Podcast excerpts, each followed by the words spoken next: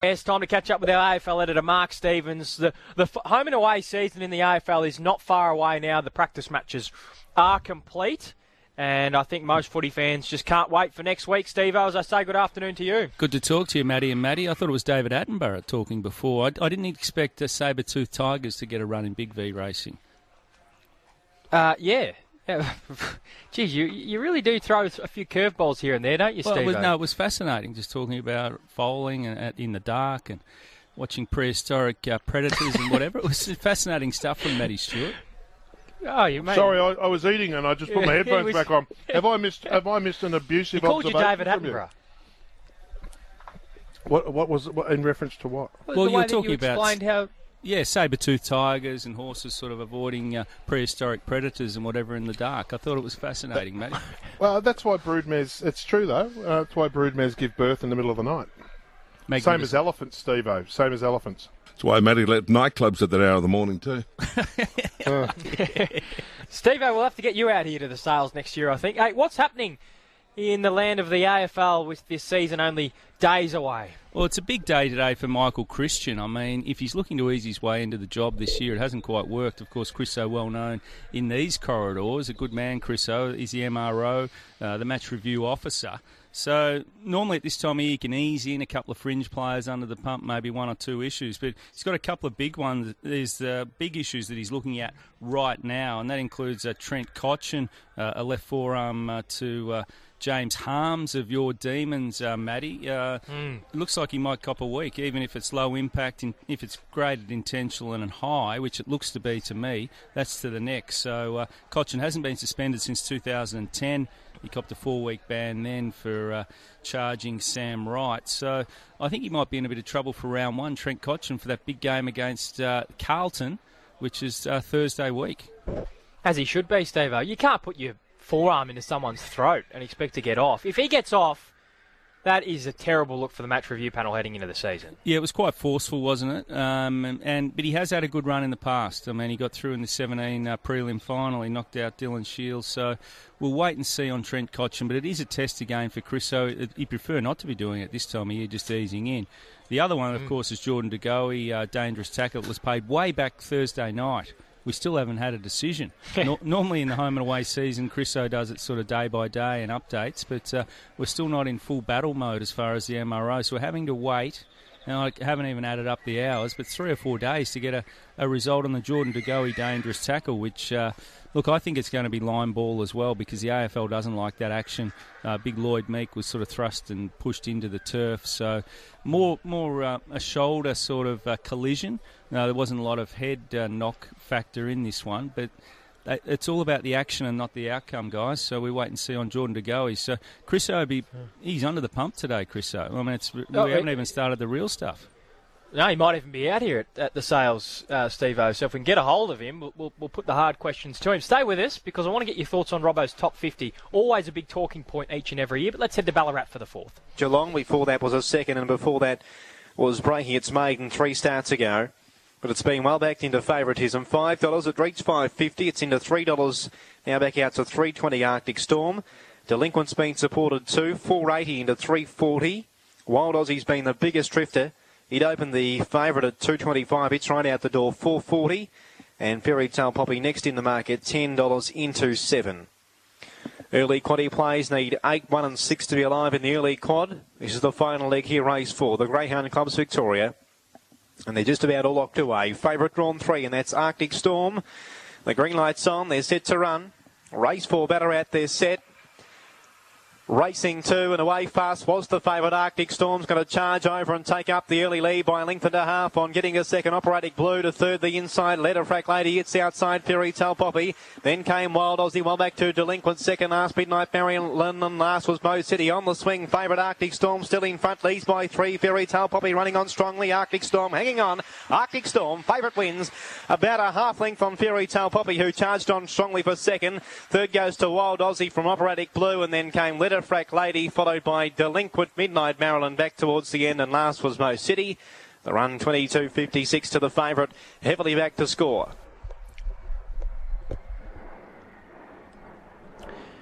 Welcome back to Big V Racing. You're with Matt Nevin and Matt Stewart on this Monday afternoon. 041690 5052 or 1300 652 927 to give us a call at any stage. Our AFL editor, Mark Stevens, is also back in the studio. Steve Robbo's top 50. It gets people talking each and every year, and I understand how these lists work. You need to throw a couple in here, a couple in there, just to get people talking.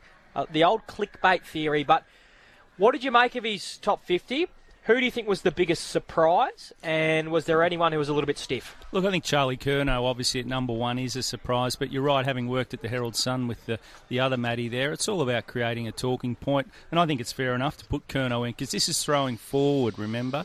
This is who he believes mm. basically be the top player by the end of the season. It's nothing to do with last year. Well, that, that's sort of factored in, but it's really a throwing forward exercise. I think it's fair enough. Charlie Curnow, an excitement machine. There's a couple probably unlucky not to be in there. I think. Uh, Tom Liberatore definitely uh, should be in the top 50 given uh, he got pipped by a vote by Josh Dunkley in the Dogs BNF and Dunkley's at 23. But I think uh, Robbo's done a pretty good job overall when you look at it. Tom Lynch is uh, pretty high at 11. Connor Rozee at 14.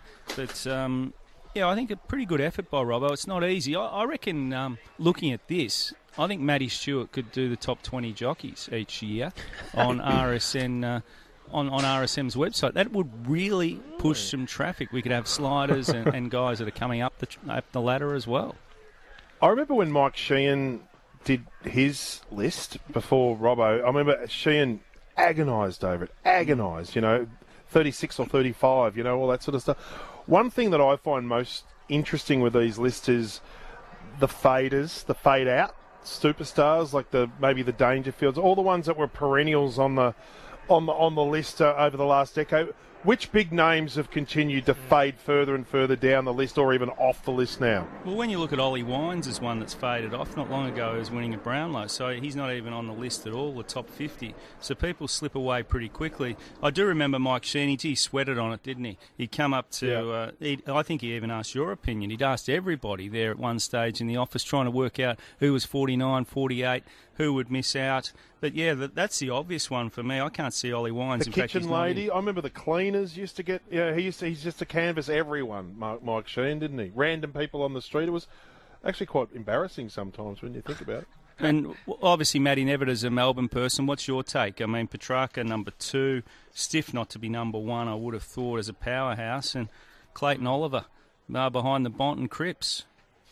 I think they're all in that same sort of conversation, aren't they, Steve? They're both they're all top five, top ten midfielders, but I, I do believe in my heart of hearts that Christian Petracca's right now the best of the lot, and I think if you're having a bet in the Brownlow medal markets, he's seventeen dollars, Steve Christian Petracca, seventeen dollars to win the Brownlow. I know him and Oliver take votes off each other, but he, from all reports, has had a monstrous preseason he looked immense on the weekend against the Tigers. He bullied them. Where's Dustin Martin? He'll be list? polling a lot of votes. Where's Dustin? Dusty's at seven, which seven, I think's yeah. probably.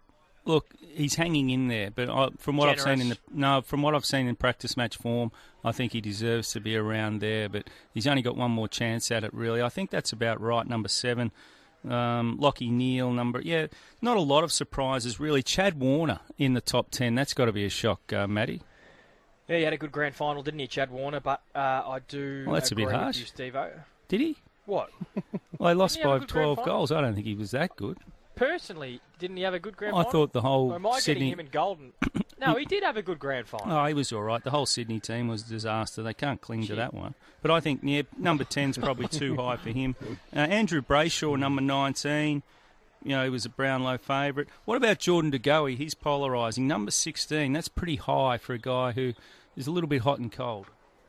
Yeah, I agree with that. I think he can be a little bit overhyped at times. He might be a little bit Captain Ravishing at times. Jordan is he the Captain Ravishing of? Uh, oh, oh, maybe. Hey, um, Steve-O, what's how safely snug does um, De Goey have to stay in his lane this season? Behave. I mean, what?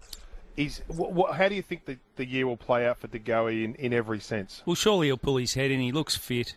Um, uh, he's basically got some sort of suspended sentence hanging over his head for the next indiscretion, but you can only look at what he's done on the track, and, and his, his form in these couple of practice matches has been great. So he, he looks a genuine midfielder at the moment. He's fined right down and uh, a bit of a powerhouse. So if he can stay on the straight and narrow, Matty, uh, all good to go. Do you reckon you could do your top 20 without any issues uh, or even a top 50 jockeys Australia wide. I think this is a real. Jeez. we could we could release we could release one every day on RSN. Top ten. Well, Yeah, top you could 10 do would be you could do Yeah. A 20, but difficult project here. the wider you get, the more Um, contentious it gets, uh, Matty Nevitt. So you've got to make like- some I like contention. See, I don't, I I don't follow. Like, say for instance, everyone in Sydney will tell me what an amazing front-running jockey Tim Clark is, but I don't notice that much. So I, I'd be fearful that I'd leave some out because I just don't see them enough. But I'd go, Could you do a Victorian one though? I'd go Is this Australia? all at their best, right? Like at their absolute peerless best. Yep. Melham, As one. Yep. Ben Melham's number one. Melham, Kah Zahra Brown, Okay. all, all, all from the Airbnb, by the way. Um, Melham, Kah, Zahra, Ethan Brown, right here and now. Yep. You know, Ollie's the greatest of all time, but does he? You know, is, is he Victoria. a Patrick, is he a Patrick Dangerfield now? Uh, you know. Is this Victoria? Or... Yeah, this is no, this is Victoria. Yeah. Williams is still there. He's still like a Gary Ablett Jr. late in his career. He's still there. So is Damien Oliver. Shinn? Blake Shinn is super elite. Blake Shinn would be grappling in that top four. What about Mickey D? He's flying. Yeah, Mickey D would be He's knocking on the door. So, right here and now, no offence to the absolute all time greats. Here we go. Malum, Kah, Shinn, Zahra, Ethan Brown sneaking in. That's five. Th- I think they're my super elite group. 0416 90 50 52. So we got it out of him in the end there, Steve. Yeah, we've started What's he- something. what's- I'd like to tomorrow I like maybe get his top top twenty. Um, I, I, I think it's just fascinating the list because I find it hard to rate jockeys and horses because there's so much Yeah. going on in, in, you know different tracks, different states. But I think you could do Damian a Lane like, stiff to not Damian make Lane my very list. stiff. Yep. Yeah. Zero four one six ninety fifty fifty two. Let us know who you think the top five jockeys are in Victoria. Steve O, wonderful work from you as always. Speaking of powerhouses, you are a powerhouse when it comes to breaking footy news. I can't wait to see what you can do this season. And uh, the regular season is not far away now at all. Look forward to hearing from you, from you in the morning on Breakfast with Half. We're just warming up. We'll talk later, boys.